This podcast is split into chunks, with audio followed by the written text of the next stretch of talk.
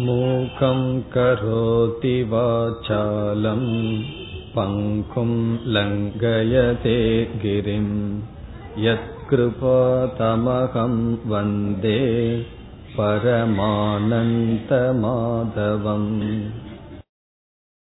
சென்ற வகுப்பில் ஒன்பதாவது அத்தியாயத்தை ஆரம்பித்தோம் அதில் முதல் மூன்று ஸ்லோகங்களில் பகவான் தான் சொல்ல இருக்கின்ற ஞானத்தினுடைய பெருமையை கூறி துவங்கினார். பகவான் எப்படி ஆரம்பித்தார்? இதம் துதே குஹ்யதமம் பிரவக்ஷாமி அனசூயவே. பொறாமைப்படாத உனக்கு நான் ஒரு ரகசியத்தை சொல்லப் போகின்றேன். என்று ஆரம்பித்தார். குஹ்யதமம் என்றால் ரகசியத்திலும் மேலான ரகசியத்தை நான் உனக்கு கூறுகின்றேன். நான் கூறுகின்ற அறிவு எப்படிப்பட்டது? ராஜ வித்யா எல்லா அறிவிலும் மேலான அறிவு பிறகு பவித்ரம் உத்தமம் தூய்மைப்படுத்துவதிலேயே மிக மிக உத்தமமானது என்று கூறி ஸ்ரத்த இல்லாதவன் இந்த ஞானத்தை அடையாமல் சம்சாரத்தில் இருக்கின்றான் என்பதுடன் பகவான் துவங்கினார். பிறகு நான்காவது ஸ்லோகத்திலிருந்து பத்தாவது ஸ்லோகம் வரை குறிப்பாக நான்கு ஐந்து இந்த இரண்டு ஸ்லோகத்தில் பகவான் ஒரு முக்கியமான ஞானத்தை கொடுத்தார். அதை நாம் சென்ற வகுப்பில் விசாரம் செய்தோம். அது மிக மிக சூக்மமானது ஆகவே மீண்டும் அதை ஞாபகப்படுத்திக் கொண்டுதான் நாம் தொடர முடியும். நாம் பார்த்த கருத்தினுடைய சாரத்தை இப்பொழுது சுருக்கமாக ஞாபகப்படுத்துவோம். பகவான் நான்கு ஐந்து ஸ்லோகத்தில் சொன்ன கருத்து என்னவென்றால் முதல் படியில் இந்த அகில பிரபஞ்சத்தையே படைக்கப்பட்டது என்று அறிமுகப்படுத்தப்படுகின்றது. முதல் படி என்ன? இந்த உலகம் காரியம் என்று அறிமுகப்படுத்தப்படுதல். காரியம் என்றால் படைக்கப்படுதல் கிரியேஷன் படைக்கப்படுதல். இரண்டாவது படியாக ஒன்று படைக்கப்பட்டது என்று சொன்னால் அதற்கு காரணத்தை சொல்ல வேண்டும். எதிலிருந்து படைக்கப்பட்டது அந்த படைப்புக்கு தோற்றத்துக்கு உற்பத்திக்கு என்ன காரணம் என்று கூறியாக வேண்டும். அந்த காரணத்தை அறிமுகப்படுத்துவது இரண்டாவது படி. இப்ப முதல் படியில் இந்த உலகமெல்லாம் படைக்கப்பட்டது. இது எதிர்ச்சையாக வரவில்லை. அப்படி பேசுபவர்கள் சிலர் இருக்கிறார்கள். அவர்களை சுவாவவாதிகள் என்று நாம் சொல்வோம். சுவாவவாதி என்றால் எல்லாமே எதிர்ச்சையாக வந்தது. ஆக்சிடென்ட் என்று சொல்வோம் அல்லவா? அப்படி அதாக வந்தது கேள்வி கேட்க கூடாது என்று சொல்வார்கள். அப்படி அல்லாமல் இது படைக்கப்பட்டது என்று அறிமுகப்படுத்துவது முதல் படி. அதற்கு காரணமாக ஒன்றை அறிமுகப்படுத்துவது இரண்டாவது படி. இதில் இந்த அகில பிரபஞ்சத்தை எல்லா பூதங்களையும் பகவான் படைக்கப்பட்டது என்று கூறி அதற்கு காரணம் நான் என்று பகவான் சொன்னார். ஏழாவது அத்தியாயத்திலும் பார்த்திருக்கின்றோம் காரணம் இரண்டு விதம் நிமித்த காரணம் உபாதான காரணம். அப்படி எல்லா காரணமாக நான் இருக்கின்றேன் என்று காரணம் நான் படைக்கப்பட்டது இந்த பிரபஞ்சம் என்பது முதல் கருத்து அதற்கு காரணம் நான் என்பது இரண்டாவது கருத்து. இனி மூன்றாவது கருத்தாக என்ன செய்கின்றார் பகவான்? காரண காரியத்தை விசாரம் செய்து பார்த்தால் களிமண்ணிலிருந்து பானைகள் படைக்கப்பட்டால் பானை படைக்கப்பட்டது முதல் கருத்து களிமண் காரணம் இரண்டாவது கருத்து. இந்த இரண்டுக்கும் சற்று விசாரம் செய்து பார்த்தால் வேறுபாடு கிடையாது. ஆகவே காரணமும் காரியமும் ஐக்கியம் என்பது மூன்றாவது கருத்து. இந்த மூன்றாவது கருத்தில் என்ன கிடைக்கின்றது? காரணத்தை காட்டிலும் காரியமானது தனியாக இல்லை. களிமண்ணை காட்டிலும் பானைகள் தனியாக இல்லை என்றால் பானை என்பது வெறும் பெயர் தானே தவிர பானை என்பது ஒரு பொருள் அல்ல என்று நமக்கு கிடைக்கின்றது. இப்பொழுது நம்மிடம் களிமண் கொஞ்சம் இருக்கின்றது. கொஞ்சம் பானை அதிலிருந்து செய்யப்பட்டது இருக்கின்றது. ஒருவர் வந்து சொல்கின்றார் இங்கு களிமண் இருக்கின்றதுன்னு சொல்றார். ஒருவர் சொல்றார் இங்கு பானை இருக்கின்றதுன்னு சொல்றார். அங்கு இரண்டு சொற்கள் உண்டு. இருக்கின்ற பொருள் ஒன்றுதான். களிமண்ணிலும் களிமண் பானையிலும் களிமண். ஆகவே பானையிலிருந்து தோன்றிய களிமண் பானை என்று தனியாக ஒன்று இல்லை. இருப்பது களிமண் தான். ஆகவே காரண காரிய ஐக்கியம் மூன்றாவது படி. அதில் நமக்கு கிடைப்பது காரியம் என்பதே ஒரு பொருள் கிடையாது. இந்த நான்கு படியை ஞாபகம் வைத்துக் கொண்டால்தான் நம்ம பனிரெண்டாவது அத்தியாயம் வரைக்கும் நல்லா போக முடியும். அதுக்கப்புறம் போகணும்னாலும் இந்த நாலு படி ஞாபகம் இருக்கணும். அதில் முதல் படி காரியத்தை அறிமுகப்படுத்துதல் இரண்டாவது படி அதற்கு காரணத்தை அறிமுகப்படுத்துதல். மூன்றாவது படி காரிய காரணத்தை ஐக்கியப்படுத்துதல். இந்த மூன்றாவது படியிலேயே இனியொன்று செய்யப்படுகின்றது. காரிய காரணம் ஒன்று என்றால் காரியம் என்று ஒன்று இல்லை என்று காரியத்தை நீக்குதல். நிஷேதம் காரிய நிஷேதம் என்றால் பானை என்று ஒரு பொருள் கிடையாது என்று முதல் படியில் எது அறிமுகப்படுத்தப்பட்டதோ அது மூன்றாவது படியில் நீக்கப்படுகிறது. அறிமுகப்படுத்தப்பட்டு நீக்கப்படுகிறது. பிறகு இரண்டு நான்காவது படியாக என்ன செய்கின்றோம்? காரியம் என்று ஒன்று இல்லை என்றால் களிமண்ணை காரணம் எது என்று ஏன் சொல்ல வேண்டும்? ஆகவே காரணம் என்பதும் நீக்கப்படுதல். அது நான்காவது படி. இப்ப முதல் இரண்டு படியில் காரியத்தின் அறிமுகம் முதல் படி. இரண்டாவது படி காரணத்தின் அறிமுகம். மூன்றாவது படி காரியத்தினுடைய நீக்கம். நான்காவது படி காரணத்தினுடைய நீக்கம். இதெல்லாம் பண்ண நமக்கு என்ன கிடைக்கும் என்றால் நாம எதை பார்த்துட்டு இருக்கிறோமோ அது பொய் அது மித்தியா அதற்கு ஆதாரமாக இருப்பது சத்தியம் என்று கிடைக்கும். இதைத்தான் பகவான் இங்கு செய்கின்றார். சென்ற வகுப்புல நம்ம பார்த்ததெல்லாம் ஞாபகம் இருக்கும்.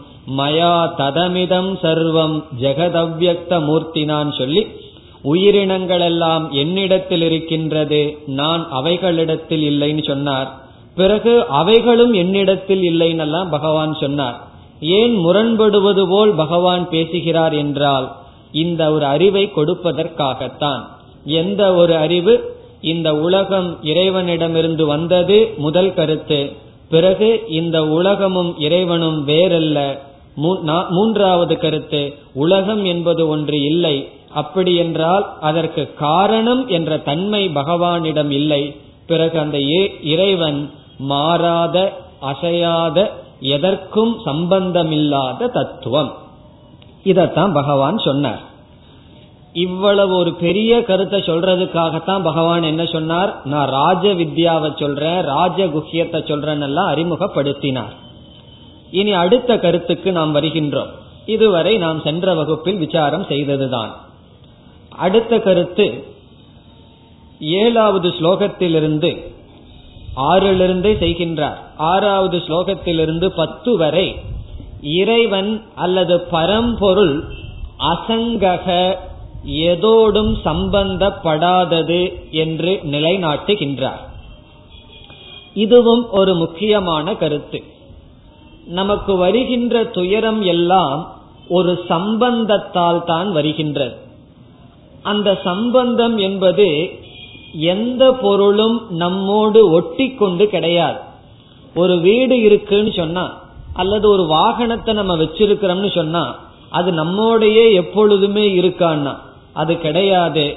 பிறகு அந்த வாகனத்துக்கு வருகின்ற நலம் கேடு வீட்டுக்கு வருகின்ற நலம் கேடு நமக்கு ஏன் வருதுன்னா மனதில் அந்த பொருளோடு சம்பந்தம் வைத்துள்ளோம்.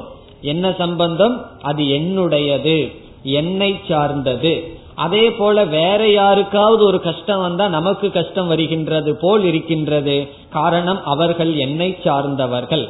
இவ்விதம் இந்த பிரபஞ்சத்தோடு சூழ்நிலையோடு வருகின்ற சம்பந்தம் துயரத்திற்கு காரணம். பகவான் வந்து என்ன சொல்லியிருக்கார் முதல்ல? இந்த அகில பிரபஞ்சத்தையும் நான் தான் படைச்சேன்னு சொல்லியிருக்கார்.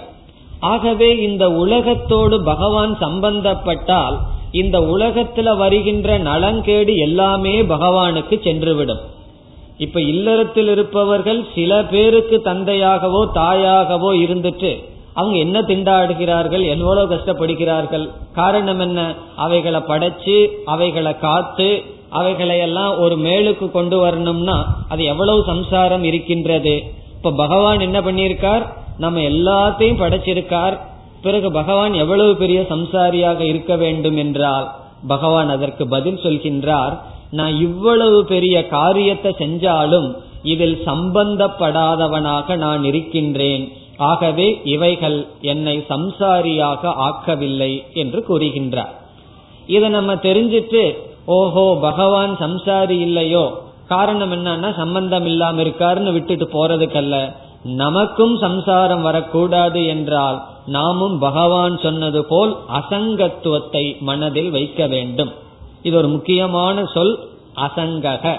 எப்பெல்லாம் யாராவதோட எந்த பொருளோடையாவது நமக்கு சம்பந்தம் வச்சு அந்த பொருளினால கஷ்டம் வருதுன்னு சொன்னா அசங்கோகம் நான் சம்பந்தமற்றவன் என்ற எண்ணத்தை கொண்டு வர வேண்டும். அது நம்ம சொல்லிடலாம் கேட்டுடலாம் புஸ்தகத்தையும் எழுதிடலாம். ஆனா நிஜமான வாழ்க்கைக்கு வரும்போது கஷ்டம்தான். அதை நம்ம பயிற்சி பண்ணி தான் அடைய வேண்டும். ஆகவே இது சொல்வதனாலேயோ கேட்பதனாலேயோ வராது. தெரிந்து உணர்ந்து பயிற்சியினால் அந்த பாவனையை கொண்டு வரணும்.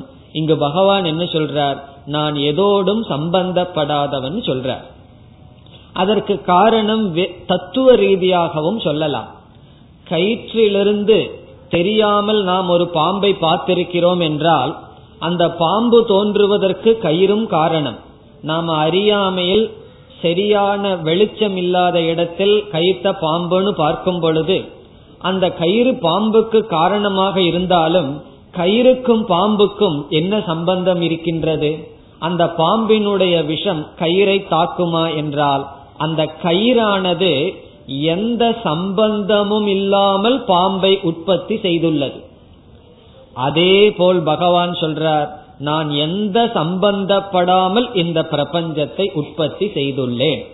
சில இடங்கள்ல சில கருத்தை புரிஞ்சுக்கிறதுக்கு உதாரணத்தை மாத்திக்கணும். பானை களிமண் சொன்னோம் அப்படின்னா இந்த அசங்கத்துவத்துக்கு அவ்வளவு தூரம் நமக்கு சரியா புரியாது. ஆகவே அல்லது ஒரு வறண்ட நிலம் அதிலிருந்து தோன்றுகிறது காணல் நீர். உண்மையான தண்ணி தோன்றுச்சுன்னு சொன்னா அந்த தண்ணியானது பூமியை நனைத்து விடும். காணல் நீர் தோன்றி இருக்கின்றது காரணம் வறண்ட நிலம். இந்த வறண்ட நிலமானது காணல் நீருக்கு காரணம் என்றால் அது எப்படி காரணமாக இருக்கின்றது? தான் எந்த விதத்திலும் சம்பந்தப்படாமல் ஒரு நீர் தோன்றுவதற்கு காரணம். அல்லது கயிறானது எந்த விதத்திலும் சம்பந்தப்படாமல் பாம்பு தோன்றுவதற்கு காரணம். இந்த ரெண்டு உதாரணத்தை மனதில் வைத்துக்கொண்டு அவ்விதம் பகவான் இந்த பிரபஞ்சத்திற்கு காரணம். எப்படி? தான் எந்த விதமான மாற்றத்தையும் அடையாமல் சம்பந்தத்தையும் அடையாமல் இந்த உலகத்திற்கு காரணமாக இருக்கின்றார். ஆகவே என்ன நமக்கு சித்திக்கின்றது? இந்த உலகத்தினுடைய தர்மா தர்மங்கள் பகவானை பாதிக்காது. இந்த உலகத்தில் இருக்கின்ற அழிவுகள் சீர்கேடுகள் எதுவுமே ஈஸ்வரனை பாதிக்காது. காரணம் தான் அசையாமல் மாறாமல் காரணமாக இருக்கின்றார். இதைத்தான் சாஸ்திரங்களில் குறிப்பாக விவர்த்த காரணம் என்று சொல்வார்கள். விவர்த்த காரணம் என்றால் தன்னுடைய சொரூபத்தை மாற்றிக்கொள்ளாமல் இந்த அனைத்துக்கும் காரணமாக இருத்தல். அதைத்தான் பகவான் கூறுகின்றார்.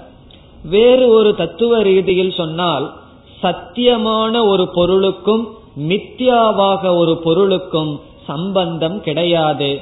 மித்யா சத்தியத்தை ஒன்றும் செய்யாது. பொய்யாக தோன்றுகின்ற ஒன்று உண்மையாக இருப்பதை ஒன்றும் செய்து விடாது. பொய்யான பாம்பு உண்மையான கயிற்றை ஒன்றும் செய்யாது. பொய்யான காணல் நீர் உண்மையான அந்த வறண்ட நிலத்தை ஒன்றும் செய்து விடாது. அதே போல இந்த பிரபஞ்சம் பொய் மித்யா என்றும் தானே சத்தியம் என்றும் பகவான் தன்னை பற்றி கூறியிருக்கின்றார். இப்ப இங்க வந்து பகவான் தன்னுடைய சொரூபத்தை கூறிக்கொண்டு வர்றார். ரெண்டாவது அத்தியாயத்திலெல்லாம் ஜீவனுடைய சொரூபத்தை சொன்னார். இந்த மாதிரி இந்த உடலுக்கும் சம்பந்தமில்லாமல் அசங்கமாக இருக்கின்றாய்னெல்லாம் சொல்லி வச்சிருக்கார். இனி பதினெட்டாவது பதிமூன்றாவது அத்தியாயத்தில் என்ன செய்ய போகின்றார்? இரண்டாவது அத்தியாயத்துல ஜீவனுடைய சொரூபத்தை சொன்னதை ஞாபகப்படுத்தி இந்த அத்தியாயத்துல தன்னை பற்றி உண்மையான சொரூபத்தை சொன்னதை எடுத்துக்கொண்டு இரண்டுக்கும் உள்ள ஐக்கியத்தை அங்கு பகவான் பேச இருக்கின்றார். ஆகவே இந்த ஸ்லோகங்களில் பகவானுடைய உண்மையான தன்மை விளக்கப்படுகின்றது அசங்க சொரூபக என்பதுதான். இனி ஆறாவது ஸ்லோகத்தில் ஒரு உதாரணத்துடன் இதை கூறுகின்றார். யதா ஆகாஸ்தக வாயுகு சர்வத்ரக மகான். பகவான் கொடுக்கின்ற உதாரணம் ஒரு ஆகாசம் இருக்கின்றது வெட்ட வெளி. இதில் வாயுகு என்றால் காற்று. காற்று எந்த இடத்தில் இருக்கின்றது? சர்வத்திர கக எல்லா இடத்திலும் இருக்கின்றது. மகான் பெரிய காற்றானது. எங்கு இருக்கின்றது? ஆகாசஸ்தக. இந்த ஆகாசத்திற்குள் இருக்கின்றது. இந்த காற்று ஆகாசத்துக்குள் எல்லா இடத்திலும் வியாபித்திருந்தாலும் இந்த காற்றினால் ஆகாசம் பாதிக்கப்பட்டிருக்கின்றதா? என்றால் கிடையாது. ஒரு இடத்துல துர்நாற்றம் இருக்கின்றது. ஒரு இடத்தில் விபூதியினுடைய அல்லது ஊதுபத்தியினுடைய நறுமணம் இருக்கின்றது. அந்த நறுமணம் இருக்கின்ற ஆகாசத்திற்கு நலனும் துர்நாற்றம் இருக்கின்ற ஆகாசத்திற்கு கேடும் வந்திருக்கின்றதா என்றால் கிடையாது. இந்த பெரிய காற்றை தாங்குகின்ற ஆகாசம் எந்த விதமான விதத்திலும் பாதிக்காமல் எப்படி காற்றுக்கு ஆதாரமாக இருக்கின்றதோ பகவான் சொல்றார் அவ்விதம் ததா சர்வாணி பூதாணி மத்ஸ்தானி உபதாரய. அவ்விதம் எல்லா பூதங்களையும் நான் தாங்குகின்றேன் என்னிடத்தில் இருக்கின்றது என்று சொல்கின்றார். நம்ம ரெண்டு உதாரணம் கொடுத்தோம். அது என்ன உதாரணம்? எப்படி காணல் நீரானது காணல் நீரை வறண்ட பூமியானது தாங்குகின்றதோ காரணமாக இருந்து கொண்டு அசங்கமாக இருக்கின்றதோ அல்லது கயிறானது பாம்பை உற்பத்தி செய்து அசங்கமாக இருக்கின்றதோ என்று பார்த்தோம். இங்கு பகவான் ஆகாசத்தையும் வாயுவை உதாரணமாக கொண்டு தான் ஆகாசத்தை போலும் வாயு அனைத்தும் வியாபித்திருந்தாலும் சங்கப்படுவதில்லை தோஷப்படுவதில்லை என்று கூறினார். இனி அடுத்ததாக பகவான் கூறுகின்றார் நான் எப்படிப்பட்ட காரியத்தை செய்து வருகிறேன் என்று பகவான் கூறுகின்றார். இந்த பகுதியில் நாலு ஐந்து ஸ்லோகத்துல ஒரு பெரிய கருத்தை சொன்னார்னு பார்த்தோம். அதைத்தான் நம்ம நாலு படியில பார்த்திருக்கோம். காரியத்தை அறிமுகப்படுத்துதல் காரணத்தை அறிமுகப்படுத்துதல் காரியத்தை நீக்குதல் காரணத்தை நீக்குதல். இந்த ஒரு பெரிய தத்துவம் அவ்வளவு சுலபமா நம்ம மனதில் சென்று விடுமா? ஒருவரிடம் நாம் சென்று நீங்கள் துயரப்படாதீர்கள் இதெல்லாம் வெறும் பொய் தான் என்று சொன்னால் அவர்னால் ஏற்றுக்கொள்ள முடியுமா? அல்லது நம்மால் தான் அவ்வளவு சுலபமாக ஏற்றுக்கொள்ள முடியுமா? ஏதோ சொல்லலாம் சரி என்று ஆனால் நம்மளுடைய மனதில் அந்த ஞானம் அவ்வளவு சுலபமாக செல்லாது. இவ்வளவு பெரிய இந்த உலகத்தை பார்த்துட்டு அனுபவிச்சிட்டு இருக்கிற நாம் திடீரென்று ஒரு பிரச்சனையும் கிடையாது எல்லாம் கற்பனை எல்லாம் கனவுதான் சொல்ல முடியாது. ஆகவே பகவான் கூறிய இந்த உயர்ந்த ஞானத்தில் நிற்பது அவ்வளவு சுலபமல்ல. அது நமக்கும் தெரியும் நம்ம விட பகவானுக்கு நல்லாவே தெரியும். இப்ப பகவான் என்ன செய்ய போகிறார் என்றால் முதல் படியிலேயே இருக்க போற முதல் இரண்டு படி படியிலேயே இருக்க போற. இந்த உலகம் படைக்கப்பட்டது நான் அதற்கு காரணமானவன். இப்படியே தான் பகவான் இருக்க போகின்றார். மீர்னா மூணாவது படிக்கு கொஞ்சம் வந்து போவார். நாலாவது படிக்கு வரவே மாட்டார் அவ்வளவு சுலபமா. அது நாலாவது படிக்கு வரணுங்கிறது மிக கஷ்டம். நாலாவது படிக்கு வந்தா என்ன ஆகும்னா பார்க்கிறது எல்லாமே மித்தியா எல்லாமே பொய்யாக வேண்டும். நம்ம யாராவது திட்டுனா அது மித்தியா. மானம் வந்தாலும் சரி அபமானம் வந்தாலும் சரி எல்லாமே வந்தாலும் நம்ம எப்பொழுது பாதிக்கலையோ அப்பதான் நம்ம நாலாவது படியில இருக்கிறோம்னு அர்த்தம். இதெல்லாம் பெரிய பெரிய மகான்களுடைய வாழ்க்கையில நடந்ததுன்னு சொல்லி உதாரணம் எல்லாம் சொல்லப்படும். ஜனகருடைய அரண்மனை எரிஞ்சப்ப அவர் என்ன சொன்னார்? நான் எனக்கு இதுக்கு என்ன சம்பந்தம்? நான் துயரப்படுவதற்குன்னு சொன்னார். அப்படி அவர் சொல்ல வேண்டும்னா எந்த படியில் அவர் இருக்க வேண்டும்? அனைத்தும் வெறும் தோற்றம் என்கின்ற ஞானத்தில் இருக்க வேண்டும். அவருக்கு எப்படி இந்த ஜிக்யாசா வந்ததுன்னு சொன்னா அவர் ஒரு பெரிய அரசர். ஒரு நாள் அவருக்கு ஒரு கனவு வந்துதான். அந்த கனவுல வந்து அவர் பிச்சைக்காரனா இருந்து கஷ்டப்பட்டுட்டு இருந்தாராம் சாப்பிடுறது ரொம்ப கஷ்டப்பட்டுட்டு அந்த கஷ்டத்துல எழுந்துட்டார். எழுந்தா அரண்மனையில படுத்துட்டு இருக்கார் அப்ப அவருக்கு ஒரு பெரிய சந்தேகம் வந்தது. இந்த பிச்சைக்காரனா நான் கஷ்டப்பட்டது உண்மையா? அரண்மனையில ரொம்ப சுகமா இருக்கிறது உண்மையா? அங்கேயும் நான் கஷ்டம் தானே பட்டேன். இங்கேயும் நான் சுகமா இருக்கிறேனே. இது எது உண்மைன்னு கொஞ்சம் சிந்திக்க ஆரம்பிச்சார். கடைசியில் அவர் ஒரு ஞானியாக மாறி நின்றார். அவ்விதம் அந்த ஒரு ஞானத்தில் இருந்தால்தான் அனைத்தும் மித்யா அனைத்தும் தோற்றம் ஈஸ்வரன் ஒருவன் தான் சத்தியம் இருக்க முடியும். அந்த நிலைக்கு வரும் வரை நாம் என்ன செய்ய வேண்டும்? முதல் இரண்டு நிலையில் தான் இருக்க வேண்டும். அதைத்தான் பகவான் செய்கிறார். இந்த உலகத்தை நான் படைத்தேன். நான் அதற்கு காரணம்னு சொல்லி ஆகவே இந்த உலகத்தையும் என்னையும் பிரித்து விடாதே. உலகத்தை பார்க்கும் போதெல்லாம் என்ன பார்க்கிறதாக நினைத்து கொண்டிரு. என்ற கருத்திலேயே இனிமேல் பேசுவார். ஏன்னா இப்ப முதல்ல பெரிய ஒரு ஞானத்தை சொல்லிட்டு உலகமே இல்லைன்னு பகவான் சொல்லிட்டார்னு சொல்லி இனி என்ன சொல்ல போறோம்? இந்த உலகத்தை பகவான் படைச்சார். இந்த உலகத்துக்கு காரணமானவர்னு சொன்னா நமக்கு மனசுல தோன்றிடலாம் பகவானே என்ன முரண்பாடா பேசுறார்? ஒரு இடத்துல எல்லாமே பொய்னு சொல்றார். ஒரு இடத்துல நான் தான் படைச்ச உலகத்துல நான் தான் இருக்கிறேன்னு சொல்லிட்டு இருக்காரேன்னு தோணலாம். அதற்காக நாம் இந்த கருத்தை கூறினோம். எப்படி புரிந்து கொள்ள வேண்டும்? பகவான் முழு ஞானத்தை வைத்திருந்தாலும் நாம் எந்த ஞானத்தில் அதிகமாக இருந்து பக்குவம் அடைவோமோ அந்த ஞானத்தை பகவான் தொடர்ந்து சொல்வார். இதற்கு அபியாசம் என்று சொல்வார்கள். அபியாசம் என்றால் தொடர்ந்து தொடர்ந்து ஒரு கருத்தை நினைத்து வர வர அந்த கருத்தானது நமக்கு புரியும். இப்பொழுது அந்த அடிப்படையில் ஏழாவது ஸ்லோகத்தில் பேசுகின்றார் சர்வபூதானி கௌந்தேய பிரகிருதிம் யாந்தி மாமிகாம். கல்பக்ஷயே புனஸ்தானி கல்பாதோ விசிறுஜாம்யகம் இதில் என்ன பேசுகின்றார்? நானே எல்லா ஜீவராசிகளையும் படைக்கின்றேன். பிறகு எல்லா ஜீவராசிகளும் என்னிடத்தில் ஒடுங்குகின்றன. நானே இந்த பிரபஞ்சத்திற்கு காரணம் என்று பகவான் கூறுகின்றார். சர்வபூதானி பிரகிருத்திம் யாந்தி மாமிகாம். என்னுடைய இந்த பிரகிருதி அல்லது மாயா சொரூபத்தை வந்து அடைகின்றது. எப்பொழுது? கல்பக்ஷயே.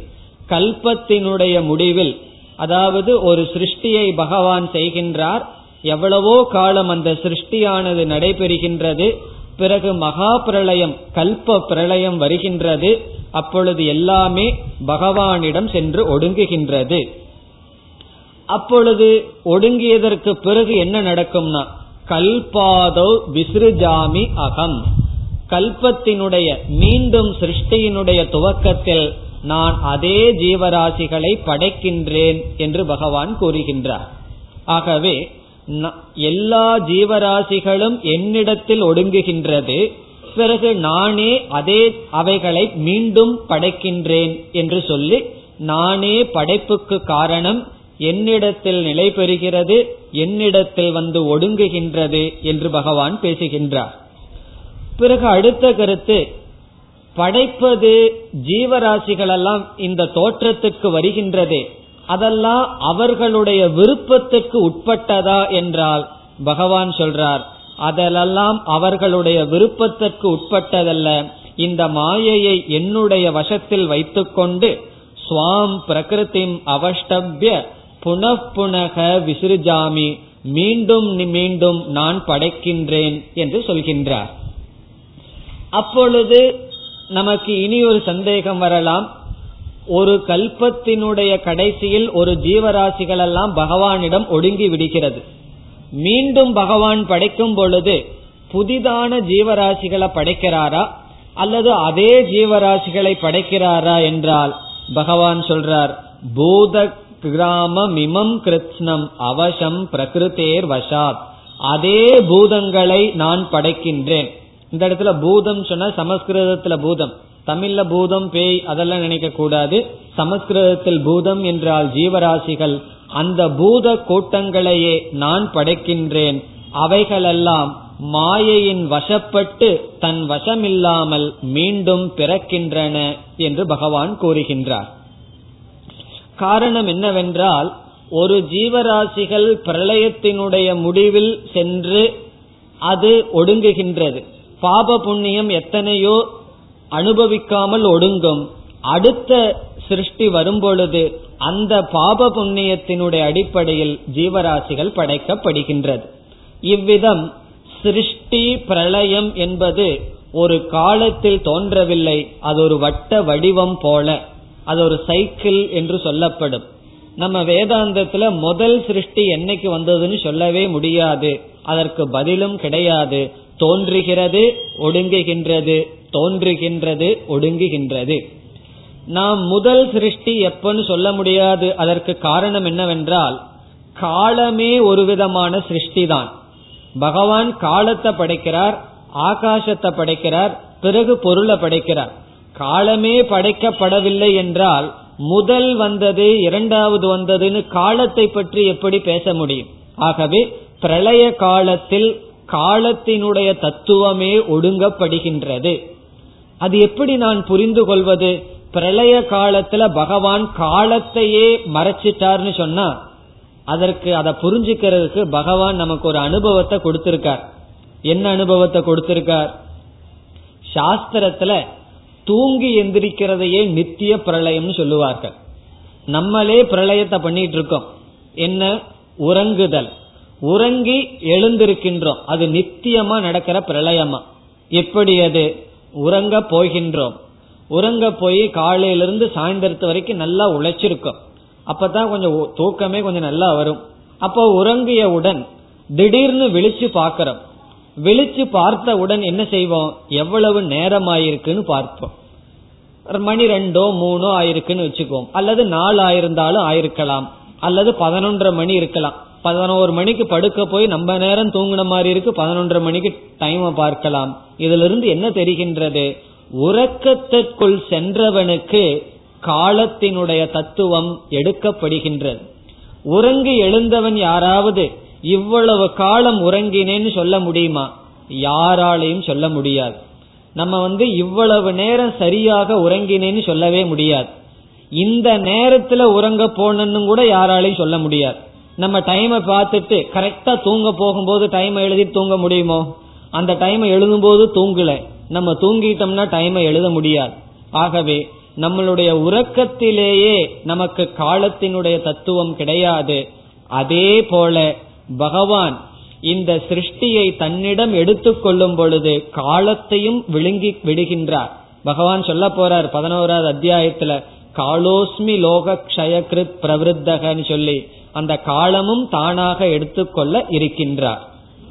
இவ்விதம் எல்லா ஜீவராசிகளும் பகவானிடம் சென்று பிறகு அதே ஜீவராசிகள் வருகின்றது. இது ஒரு பெரிய செயல் அல்லவா? சாதாரண செயல் அல்லவே. அதனால பகவான் சொல்றார் ஒன்பதாவது ஸ்லோகத்தில் நஜமாம் தானி கர்மாணி நிபத்னந்தி தனஞ்சய. இந்த ஒரு பெரிய செயலானது என்னை பந்தப்படுத்தாது. கர்மாணி ந நிபத்னந்தி என்றால் இந்த சிருஷ்டியை உருவாக்குவது இதை காப்பாற்றுவது இதை என்னிடம் எடுத்துக்கொள்வது மீண்டும் இவைகளை படைத்தல் இந்த செயலானது என்னை பந்தப்படுத்தாது. ஏன் பகவான பந்தப்படுத்தாதுன்னு சொல்றார்? அடுத்த சொல்லல சொல்றார். உதாசீனவத் ஆசீனம் அசக்தம். நான் வந்து இந்த செயல் விஷயத்தில் மிக மிக உதாசீனனாக இருக்கின்றேன்னு சொல்ற இந்த வார்த்தை நமக்கு தெரிஞ்ச வார்த்தை தான். சமஸ்கிருத வார்த்தையா இருந்தாலும் உதாசீனன் என்றால் அவன் ரொம்ப உதாசீனமா இருக்கான்னு சொல்லுவான். அது வந்து வேற விதத்துல சொல்லுவோம். உதாசீனமா எதுவுமே கண்டுக்காம பொறுப்பில்லாம இருக்காங்கிற அர்த்தத்துல சொல்லுவோம். இங்கு உதாசீனன் என்றால் சம்பந்தமற்றவனாக இருக்கின்றேன். அதோடு நான் சம்பந்தப்படாதவனாக இருக்கின்றேன். அல்லது சாட்சியாக இருக்கின்றேன்.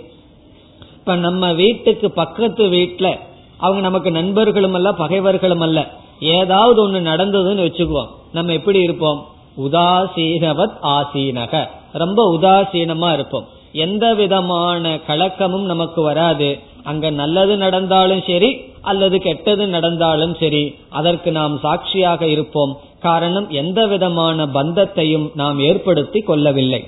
அதனால பகவான் சொல்றார் அதே போல் நான் இந்த முழு பிரபஞ்சத்தை படைச்சு காத்து அதை என்னிடத்தில் எடுத்து மீண்டும் படைத்து இந்த பெரிய காரியத்தை செஞ்சாலும் நான் உதாசீனனாக அசக்தனாக இருப்பதனால் இவைகள் என்னை பந்தப்படுத்துவதில்லைன்னு சொல்ற.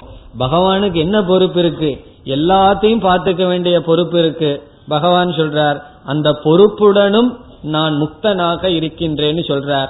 அல்லது பெரிய ராஜ ரிஷிகளை எல்லாம் பார்த்தா ஒரு பெரிய ராஜ்யத்தையே ஆண்டார்கள். பிறகு அவர்கள் அசங்கம் என்பது மனதில் இருப்பது அந்த ஞானத்தினால் அவர்கள் பாதிக்கப்படாமல் இருந்தார்கள். அதைத்தான் பகவான் சொல்றார் நான் அசங்கமாக இருக்கின்றேன். இதை நம்ம மேலோட்டமா பக்தி ரீதியில சொன்னோம்னா பகவான் வந்து யாரோடு சம்பந்தப்படலைன்னு சொல்லுவோம். வேதாந்த சொல்லல சொல்லனா பகவான் சத்தியம் இவைகள் மித்யா. சத்தியமானது மித்யாவினால் பந்தப்படாது அல்லது கலங்கப்படாது. இப்ப இந்த பத்து ஸ்லோகம் நான்காவது ஸ்லோகத்திலிருந்து பத்தாவது ஸ்லோகம் வரைக்கும் என்ன சொல்லியிருக்கார் பகவான்? ஒரு பெரிய தத்துவத்தை சொல்லி இருக்கின்றார் அதனால இந்த ரெண்டு வகுப்பு இவ்வளவு நேரம் நமக்கு எப்படி இருந்திருக்கும்? எங்கேயோ டிராவல் பண்ண மாதிரி இருக்கும். திடீர்னு எட்டாவது அத்தியாயத்துல இறந்த காலத்துக்கு பிறகுன்னு சொல்லிட்டு இருந்து ஒன்பதாவது அத்தியாயத்துல இப்படி தாவிட்டாரே பகவான்னு தோணும். இனி பகவானுக்கு தெரியும். இது மிக மிக உயர்ந்த கருத்துன்னு சொல்லி. இதை மீண்டும் மீண்டும் சிந்திக்க சிந்திக்க நமக்கு புரியும். இனிமேல் இதற்கு பிறகு வந்து பகவான் வேறு கருத்துக்கு வருகின்றார். நம்ம முதல்ல என்ன பார்த்திருக்கோம்? ஒன்பதாவது அத்தியாயத்தில் முக்கிய மூன்று கருத்து இருக்குன்னு பார்த்திருக்கோம். ஒன்று இறைவனுடைய சொரூபம். இரண்டாவது பக்தி. மூன்றாவது இறைவனுடைய அனுகிரகம். இனி பக்தியை பற்றி பகவான் பேச வர இருக்கின்றார். இந்த பக்தி என்பது நமக்கு தெரியாத சொல்லே அல்ல. எல்லாருக்கும் பக்திங்கிற சொல் தெரியும். ஆனால் எல்லோருக்கும் பக்தி என்ற சொல்லினுடைய உண்மையான அர்த்தம் எவ்வளவு தூரம் தெரிஞ்சிருக்கு அப்படிங்கிறது கேள்விக்குறிதான். இந்த வேதாந்தத்துல சில சொற்கள் இருக்கு சில தத்துவங்கள் இருக்கு. அது ரொம்ப பிரசித்தமா இருக்கும். ஆனா அதனுடைய அர்த்தம் வந்து மறைமுகமாகவே இருக்கும். இங்க பகவான் சொல்ற மாதிரி ராஜகுஹ்யமாகவே இருக்கும். அது அப்படிப்பட்ட சொற்கள் வந்து தியானம் யோகம் பக்தி ஞானம் இவைகள் எல்லாம். இதெல்லாமே நமக்கு தெரிஞ்ச சொற்கள் தான் சாதாரணமா சொற்கள் தான். ஆனால் அந்த சொற்களினுடைய உண்மையான பொருள் நாம் சற்று விசாரம் செய்தால் தான் நமக்கு புரியும்.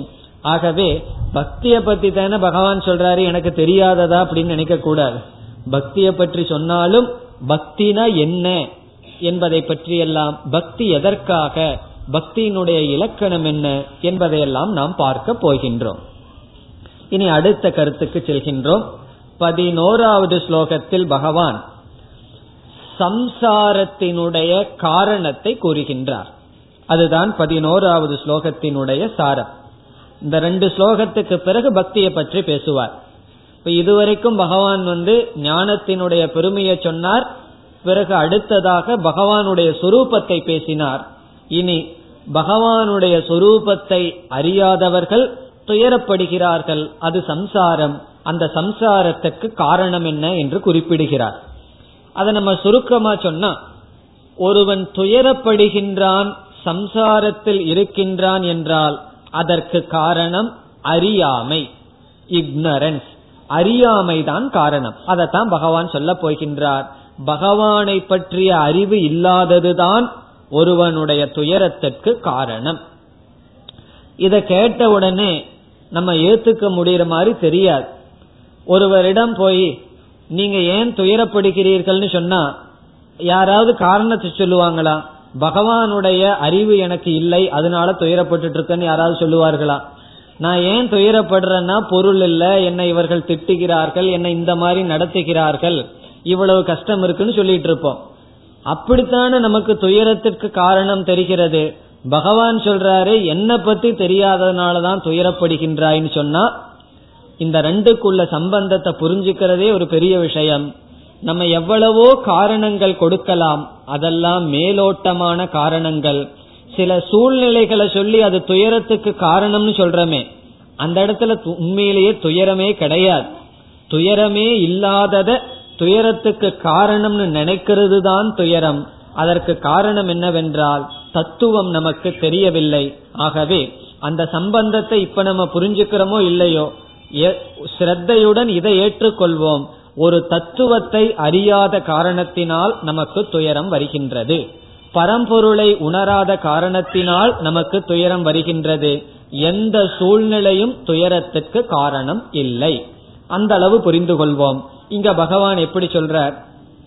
இரண்டாவது வரியில பார்த்தா பதினோராவது ஸ்லோகத்தில் பரம்பாவம் அஜானந்தக மமபூத மகேஸ்வரம்.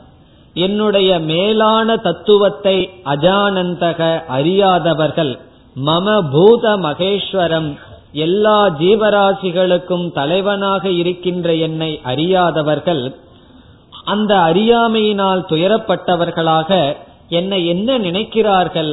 முதல் வரியில சொல்றார் அவஜானந்தி என்னை அவமானப்படுத்துகின்றார்கள் என்று பகவான் சொல்றார். இன்னைக்கு மட்டும்தான் பகவான் கிருஷ்ணரை திட்டுறதுக்கு ஆள் இருந்ததுன்னு அர்த்தம் கிடையாது.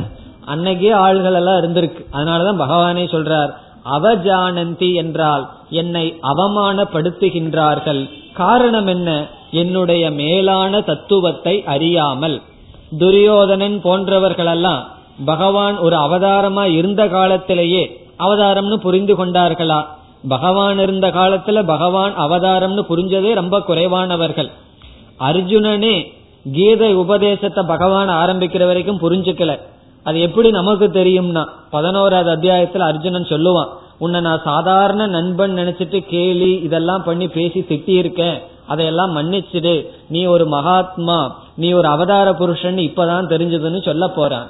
அவ்விதம் நான் ஒரு சாதாரண மனித சரீரம் எடுத்தவனாக என்னை நினைத்துக்கொண்டு மானுஷியின் தனும் ஆசிரிதம் மாம்.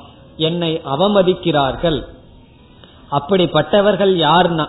பகவானே கொஞ்சம் கடினமான வார்த்தைய போடுறாரு. மூடாகா. அவர்களெல்லாம் மூடர்கள். மூடர்கள் சொன்னா நம்ம வந்து கோபத்திலேயோ குரோதத்துல திட்டுற மூடர்கள் அல்ல. அறிவை இழந்தவர்கள்னு பொருள். நம்ம ஒருவனை முட்டாள்னு சொல்லி திட்டினோம்னா கோபத்துல செய்வோம். பகவான் ஒரு பொறுமையாக சொல்கின்றார். அவர்கள் அறிவை இழந்தவர்கள். அறிவை இழந்தவர்களாக என்னை அவமதிக்கிறார்கள். அதற்கு காரணம் என்ன? இரண்டாவது வரையில சொல்லிட்டார் என்னுடைய தத்துவத்தை அறியாததுதான். இப்ப பகவான் ஒரு தத்துவத்தை சொன்னாரே அந்த தத்துவத்தை அறியாததுதான். அந்த பகவான் சொன்ன முதல் வரியையும் கூட அவர்கள் அறியவில்லை. முதல் இரண்டு தத்துவத்தை அறியவில்லை. முதல் இரண்டு தத்துவம் என்றால் என்ன? இந்த உலகம் படைக்கப்பட்டது பகவான் அதற்கு காரணமாக இருக்கின்றார். அப்படி என்றால் இந்த உலகம் முழுவதும் இறைவன் இருக்கின்றார். சிவமயம் எல்லாம் சொல்லுவோமே அந்த தத்துவத்தை அறியாதவர்கள்.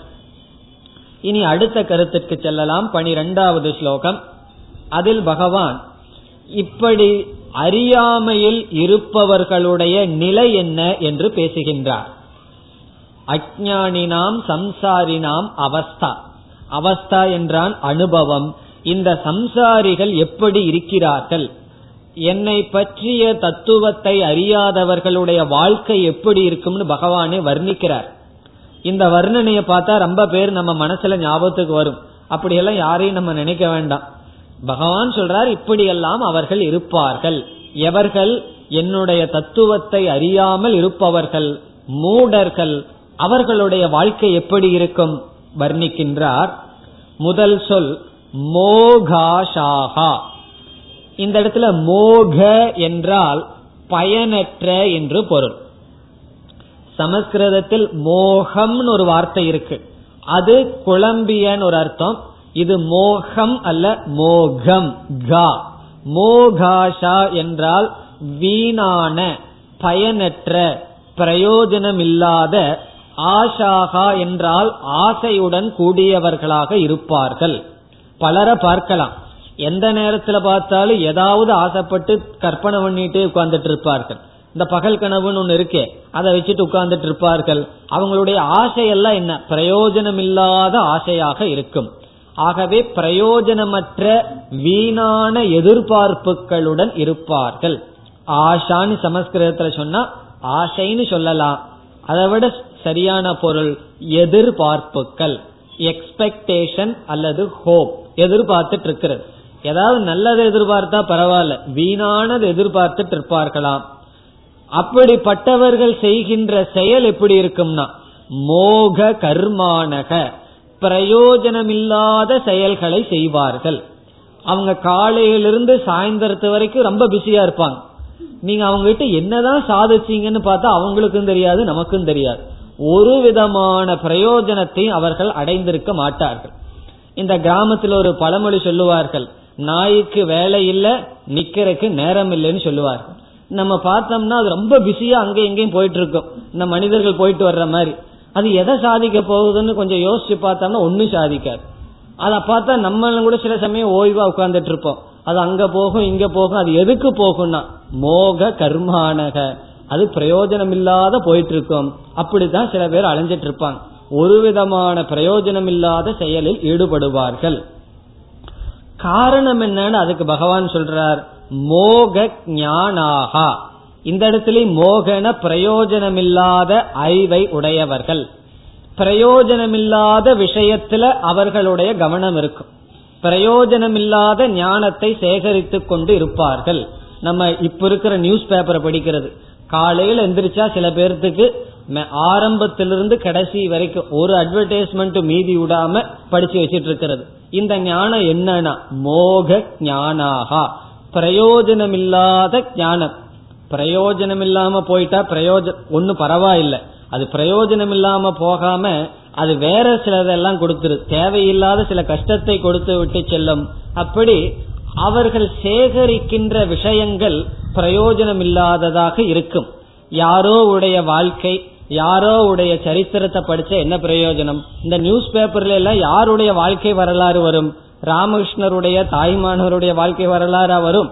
அதை படிச்சு ஏதாவது ஒரு நல்ல விஷயத்த தெரிஞ்சுக்கிறதுக்கு யாராரோ உடைய வாழ்க்கை வரலாறு வரும். அதையெல்லாம் படிச்சு கொண்டு அதை தெரிஞ்சிட்டு அதுல பேசிட்டு இருப்பார்கள்.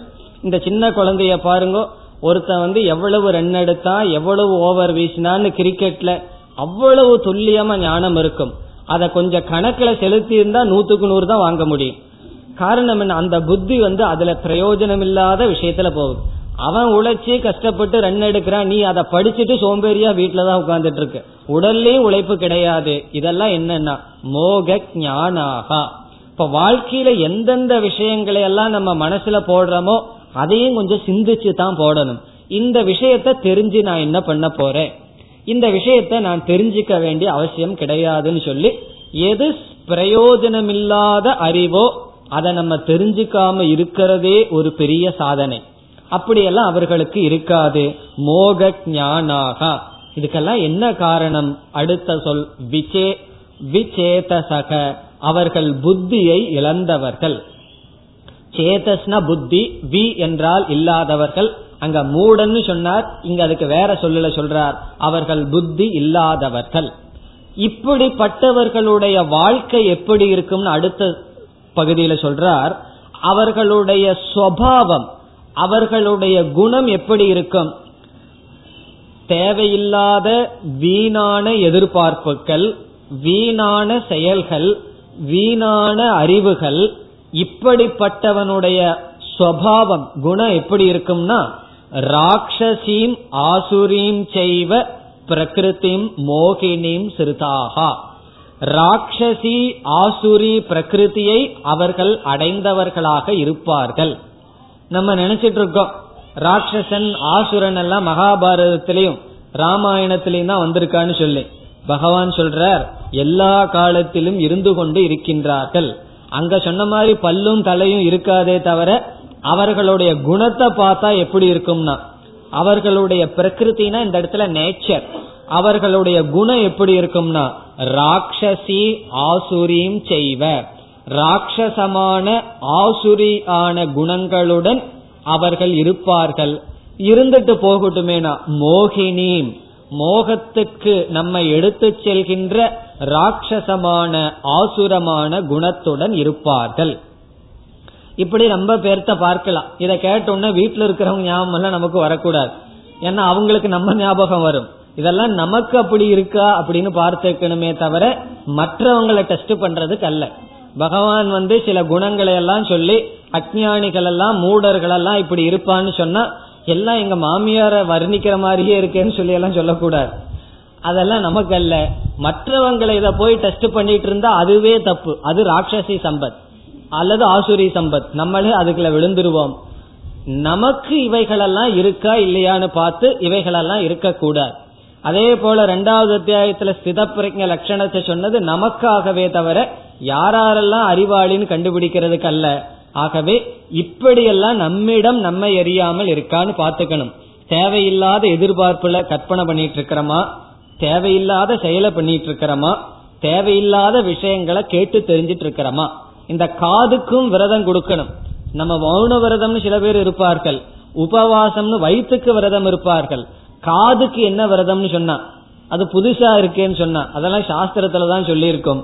காதுக்கு என்ன விரதம்னா நல்ல அணிகலன்களை எல்லாம் மாட்டாம இருக்கிறது விரதம் அல்ல. காதுக்கு என்ன விரதம் என்றால் தேவையற்ற விஷயங்களை கேட்காமல் இருப்பதுதான் காதுக்கு விரதம். அது மனசுக்கு தான் உண்மையான விரதம். வாயில சாப்பிடாம இருந்தா வயிற்றுக்கு நல்லது. தேவையற்ற விஷயங்கள் காதுல போடாம இருந்தாவே நம்முடைய மனதிற்கு நல்லது. அப்படி போட்டோம்னா என்ன ஆயிருவோம்னா நம்ம எரியாமல் ஆசுரி ராட்சசி சம்பத்துக்கு போயிருவோம். ஒருவன் வந்து தப்பான வாழ்க்கை வாழ்ந்துட்டு இருக்கான். அவனை பத்தியே பேப்பர்ல படிச்சுட்டு அவனை பத்தியே சிந்திச்சிட்டு இருந்தா நம்ம மனசு எங்க இருக்கும்? அதுலதான் படிக்கிறதுக்கு எல்லா பேருத்துக்கும் ஆசை. அவன் ஜெயிலுக்கு போனானா வந்தானா அவனுடைய நிலை என்ன? இத பத்தியே சிந்திச்சிட்டு இருந்தோம் அப்படின்னா நம்ம புத்தி எங்க இருக்கும்னா? ஆகவே தேவையற்ற விஷயங்களை கேட்காமல் தேவையற்ற எதிர்பார்ப்புகளை இல்லாமல் இருந்தால் அவன் நல்ல நிலைக்கு வருவான். அது அடுத்த ஸ்லோகத்துல சொல்லுவார். அப்படி இல்லாதவர்கள் மிக மிக கீழான நிலைக்கு சென்று விடுகிறார்கள். மனித சரீரம் இருக்கும் மனித சுவாவம் இருக்கார் சுவாவம் வேற உடல் வேறு. உடல் வந்து மனித உடல். உள்ளம் என்னன்னா ராட்சசர்களுடைய அசுரர்களுடைய உள்ளம். உடல் தான் மனித உடலாக இருக்கும். இத நாம சொல்றதுக்கு காரணம் இத நம்ம மத்தவங்களை நினைக்க கூடாது நம்மிடம் தான் இதை நாம் பயன்படுத்த வேண்டும். இனி இந்த ரெண்டு ஸ்லோகத்துல பகவான் என்ன சொல்லிட்டார்? அறியாமை துயரத்திற்கு காரணம்னு சொன்னார். பதினொன்றில் பனிரெண்டாவது ஸ்லோகத்தில் பகவான் அறியாமையில் இருப்பவர்களுடைய வாழ்க்கை எப்படி இருக்கும்னு சொன்னார். இதையெல்லாம் பகவான் எதற்கு சொல்றாருன்னா நம்ம ஏதாவது இந்த லிஸ்ட்ல இருந்தோம்னா அப்படியே நம்ம வெளியே வரணுங்கிறதுக்காக சொல்றார். பிறகு அடுத்த ஸ்லோகங்களில் பதிமூன்றிலிருந்து பதினைந்தாவது ஸ்லோகம் வரை பக்தியை பற்றி பகவான் பேசுகின்றார். ஆகவே அடுத்ததாக நாம் பக்தி என்ற விசாரத்திற்குள் வருகின்றோம். என்ன சொல்கின்றார் என்று பதிமூன்றாவது ஸ்லோகத்தில் பார்த்தால் இவர்களையெல்லாம் பகவான் விசேதசக மூடாகன்னு சொன்னார். இனி பகவானிடம் பக்தி செலுத்துகின்றவர்களுக்கு பகவான் என்ன வார்த்தையை பயன்படுத்துகிறார்கள் என்று பார்த்தால் மகாத்மானகன் துவங்குகின்றார். தன்னிடம் பக்தி செலுத்துபவர்களை பகவான் மகாத்மான்னு சொல்றார். நம்ம போய் பகவான் முன்னாடி நீயே அனைத்துமா இருக்க நான் ரொம்ப சாதாரணமானவனு சொல்லிட்டு இருப்போம். இந்த பெரிய மகான்களுடைய பாடல்களை எல்லாம் பார்த்தா நாயினும் கடையேன்னு எல்லாம் தன்னை சொல்லிக்குவார்கள். அவர்கள் தன்னை அப்படி சொல்லிக் கொள்வார்கள். ஆனால் அவர்கள் அந்த பாவனையோட பகவான் முன்னாடி போய் நின்னா பகவான் அவர்கள் என்ன சொல்றார்னா மகாத்மாக்கள் சொல்லி அழைக்கின்றார். மகாத்மாக்கள் மகாத்மானக என்றால் உத்தமமான மனிதர்கள் பார்த்த முதலில் எதை அடைகிறார்கள் சொல்றார் தெய்வீம் பிரகிருதிம் ஆசிரிதாகா. தெய்வீகமான குணத்தை அடைகிறார்கள். தெய்வீம் பிரகிருதி என்றால் தெய்வீகமான உயர்ந்த சுவாவத்தை அடைகிறார்கள். இது எதற்கு எதிர்ப்பதம்? ராட்சசீம் ஆசுரீம் பிரகிருத்தின்னு சொன்னார்.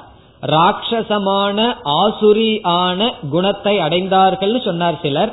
இவர்கள் தெய்வீகமான குணத்தை அடைகிறார்கள். உடல்ல மனித உடல் ஆனால் அவர்களுடைய உள்ளமோ தெய்வத்திற்கு சமம். அப்படிப்பட்ட இயற்கையை தன்மையை அடைகிறார்கள். அது என்ன தெய்வீக குணம்னு நமக்கு சந்தேகம் வரலாம். பிறகு ஆசிரி குணம் தான் என்னன்னு நமக்கு சந்தேகம் வரலாம்.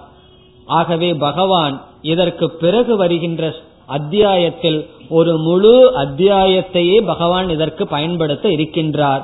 தெய்வீக சம்பத் ஆசுரி சம்பத்னு ஒரு அத்தியாயத்தையே பகவான் வச்சிருக்கார். பதினாறாவது அத்தியாயம் முழுவதிலேயே பகவான் இதெல்லாம் தெய்வீக குணங்கள் இதெல்லாம் ஆசுரி குணங்கள் என்று சொல்ல இருக்கின்றார். ஆகவே இந்த தெய்வீக சம்பத்துனா என்ன? இதையெல்லாம் நாம் அந்த அத்தியாயத்தில் பார்க்கலாம். அதுல ஒரு பெரிய லிஸ்டே சொல்லுவார். இந்தந்த குணங்கள் எல்லாம் தெய்வீக சம்பத். சம்பத் என்றால் சொத்துக்கள். இந்தந்த குணங்கள் எல்லாம் அசுரனை சார்ந்ததுன்னு சொல்ல இருக்கின்றார். இப்ப நம்ம சுருக்கமா என்ன புரிஞ்சுக்குவோம்? நல்ல பண்புகள் நல்ல குணங்களை அடைகிறார்கள். அவர்களை தான் பகவான் மகாத்மான்னு சொல்ற. நானும் காலையில இருந்து சாயந்தரத்து வரைக்கும் ரெண்டு மணி நேரம் பூஜை பண்ணிட்டு எல்லாத்தையும் திட்டிட்டு இருக்கிறேன்னு சொன்னா அவங்கள பகவான் மகாத்மான்னு சொல்ல மாட்டார். தெய்வீக சம்பத்துடன் பக்தி பண்ணணும். முதல்ல தெய்வீக சம்பத் என்ன தெரியுமோ? மற்றவர்களுக்கு ஹிம்சை படுத்த கூடாது அகிம்சைய பின்பற்றதுதான் முதல் தெய்வீக சம்பத். நம்மளுடைய சொல்லிலேயோ நம்மளுடைய எண்ணத்திலேயோ உடலிலேயோ மற்றவர்களை துன்புறுத்தாமல் இருத்தல் தான் முதல் தெய்வீக சம்பத். பிறகு தானம் பகிர்ந்து கொள்ளுதல் அன்பாக பேசுதல் நல்ல நல்ல குணங்களை பண்புகளை வளர்த்தி கொள்ளுதல் அதெல்லாம் அவர்கள் அடைந்தவர்களாக இருக்கிறார்கள். இப்ப நல்ல பண்புகளை அடைந்த மகாத்மாக்கள் என்ன செய்கின்றார்கள்? என்னை மாம் பஜந்தி என்னை வழிபடுகிறார்கள். என்னை அவர்கள் ஸ்துதி செய்கிறார்கள். என்னை வணங்குகிறார்கள். அப்படி அவர்கள் வணங்கும் பொழுது எப்படிப்பட்ட அறிவை அடைந்தவர்களாக வணங்குகிறார்கள்? ஞாத்வா பூதாதி மவ்யயம். என்னை இந்த உலகத்திற்கு காரணமாகவும் அழியாதவனாகவும் நினைத்து என்னை வழிபடுகிறார்கள்.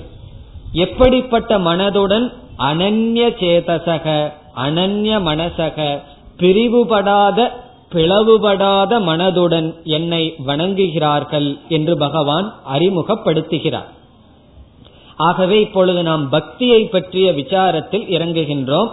இந்த பக்தனை பற்றி முதலில் பகவான் சொல்றார். ஒரு பக்தன் என்று சொன்னால் அந்த பக்தனுக்கு முதல்ல இருக்கிற குணம் தெய்வீக சம்பத்.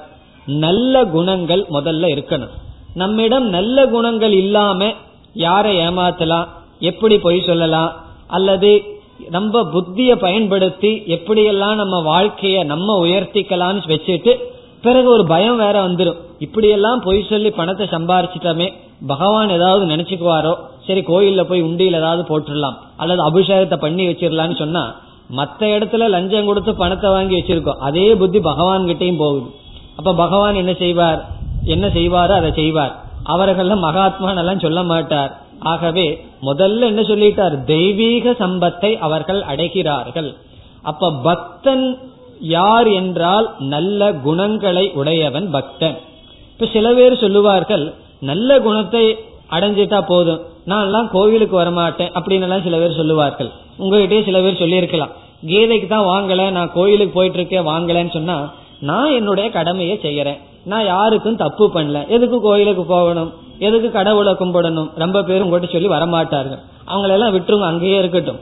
காரணம் என்னவென்றால் நல்ல குணத்தோடு ஒருவன் கொஞ்ச நாள் இருந்தா அந்த குணத்தில் அவன் தொடர்ந்து இருக்கணும்னா பகவானுடைய பக்தி அவசியம். பிறகு அந்த நல்ல குணத்திலிருந்து அவன் அதுக்கு அடுத்த படிக்கு போகணும்னாலும் பக்தி என்பது அவசியம். அந்த பக்தி வரணும்னு சொன்னா அந்த பகவானை பற்றிய அறிவு இருக்கணும். நம்ம வந்து ஒருவரிடம் எவ்வளவு தூரம் அன்பு செலுத்துகின்றோம் என்பது எதை பொறுத்தது? நம்ம கிட்ட ஒரு வீடு இருக்குன்னு வச்சுக்கோ ஒரு கற்பனை தான். ரெண்டு வீடு இருக்குன்னு வச்சுக்கோ. ஒரு வீட்டுல நம்ம இருக்கோம் இனி ஒரு வீட்டுல ஒருத்தரை வாடகைக்கு கொண்டு வந்து வைக்கிறோம். அவர்களோ அவர்களோட நம்ம வந்து எப்படியும் விவகாரம் பண்ணித்தான் ஆகணும் விருப்பம் இருக்கோ இல்லையோ ஏதோ ஒரு விஷயத்துல பேசி ஆகுவோம் பழகி ஆகும் முதல் வந்தவுடன் அவர்கள் மீது நமக்கு விருப்பம் இருக்காது வெறுப்பும் இருக்காது. காரணம் என்ன? புதுசா வந்திருக்காங்க பிறகு அவர்கள் மீது நமக்கு அன்பு வளர்கின்றது என்று வைத்துக் கொள்வோம். இந்த இடத்துல நம்ம நல்ல விஷயத்துல சிந்திப்போம். துவேஷத்தை பத்தி நினைக்க வேண்டாம். அவர்களிடம் நமக்கு நட்பு வளர்கின்றது என்றால் எதனுடைய அடிப்படையில் வளரும்? அவர்களை பற்றிய அறிவு வர வரத்தான் அவர்களிடம் நட்போ அல்லது பகைமையோ வளரும். நம்முடைய குணத்துக்கும் நம்மளுடைய பழக்கத்துக்கும் அவருடைய பழக்கத்துக்கும் ஒத்து போச்சுன்னு வச்சுக்குவோம். கொஞ்சம் கொஞ்சம் நாளாக நண்பராகி விடுவோம். பிறகு அவங்க நம்ம பிரிஞ்சு போக முடியாத அளவு நட்பு நமக்கு வந்துவிடும். ஆகவே ஒருவர் மீது வைத்திருக்கின்ற அன்பு எதனுடைய அளவில் இருக்கின்றது? இந்த ஸ்கேல் சொல்லுவோமே அளவுகோல். நம்ம ஒருவர் மீது வைத்திருக்கிற அன்புக்கு அளவுகோல் என்னவென்றால் அவர்களை பற்றிய ஞானம். ஆகவே ஒருவர் மீது வைத்திருக்கின்ற அன்புக்கு அளவுகோல் ஞானம்னு சொன்னா ஞானத்தையும் பக்தியையும் பிரிக்க முடியுமா? இப்ப பகவான் மீது எவ்வளவு தூரம் நம்ம பக்தி வச்சிருக்கோம் என்பதற்கு அளவுகோல் என்னன்னா எவ்வளவு தூரம் பகவான புரிஞ்சிருக்கிறோமோ அவ்வளவு தூரம் தான் நமக்கு பக்தி. ஆகவே பகவானுடைய அறிவு பகவானை பற்றிய அறிவு வளர வளர பகவானிடம் பக்தி அதிகரிக்கும். பகவானை பற்றிய அறிவு குறைய குறைய பக்தியும் நமக்கு குறையும். ஆகவே பக்திக்கு அளவுகோல் ஞானம். நம்ம சாதாரணமா என்ன செய்வோம் நான் வந்து பக்தி செலுத்துகின்ற ஞானம் எதுக்கு? பகவான நான் வழிபடுறேன் நேர்மையா இருந்துக்கிறேன் ஞானம் எதுக்குன்னு கேட்போம். ஞானம் எதற்கு? அந்த பக்தியை சரியான பக்தியாக மாற்றுவதற்கு. அதைத்தான் பகவான் சொல்றார் ஞாத்துவா என்னை இவ்விதம் அறிந்து மகாத்மாக்கள் வழிபடுகிறார்கள். இவ்விதம் பக்திக்கு அளவுகோல் ஞானமாக இருக்கின்றது இனி பக்திக்கு அளவுகோல் இனி ஒன்னு இருக்கு. ரெண்டு பக்திக்கு அளவுகோல். நம்ம எல்லாம் சொல்லுவோம் நான் எல்லாம் ஒரு பெரிய பக்தன்னு சொல்லிட்டு இருப்போம் சில பேருக்கு சொல்லுவோமோ இல்லையோ நினைச்சிட்டு இருப்போம். ஏன்னா கோயிலுக்கெல்லாம் வர்றமே. அப்ப நம்ம பக்தி எவ்வளவு தூரம் என்று நம்மளே அளந்துக்கணும். இதுவும் அளவுகோல் மற்றவங்களை போய் அளக்கிறதுக்கல்ல. இதுவும் நம்மளையே அளக்கிறதுக்கு அளவுகோல். எனக்கு எவ்வளவு பக்தி இருக்கு? முதல் அளவுகோல் எவ்வளவு ஞானம் இறைவனை பற்றி இருக்கோ அவ்வளவுதான் எனக்கு பக்தி இருக்கு.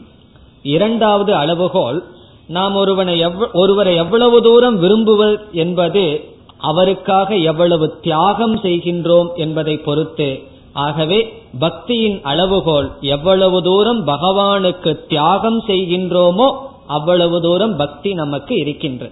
அவர் ரொம்ப நல்ல நண்பர்னு சொன்னா எவ்வளவு தூரம் தியாகம் செய்வோம் அதுதான் நட்புக்கும் அன்புக்கும் இலக்கணம். ஆகவே பக்தியினுடைய முதல் இரண்டு கருத்து பக்தியினுடைய நிலை அளவுகோல் ஞானமும் தியாகமும். அதை பற்றியெல்லாம் பகவான் பேசுகின்றார். நாம் அடுத்த வகுப்பில் சிந்திப்போம். ॐ पूर्णमधपूर्णमिधं पूर्णात्पूर्णमुदच्छते पूर्णस्य पूर्णमादाय पूर्णमेवावशिष्यते ॐ शान्ति शान्ति शान्तिः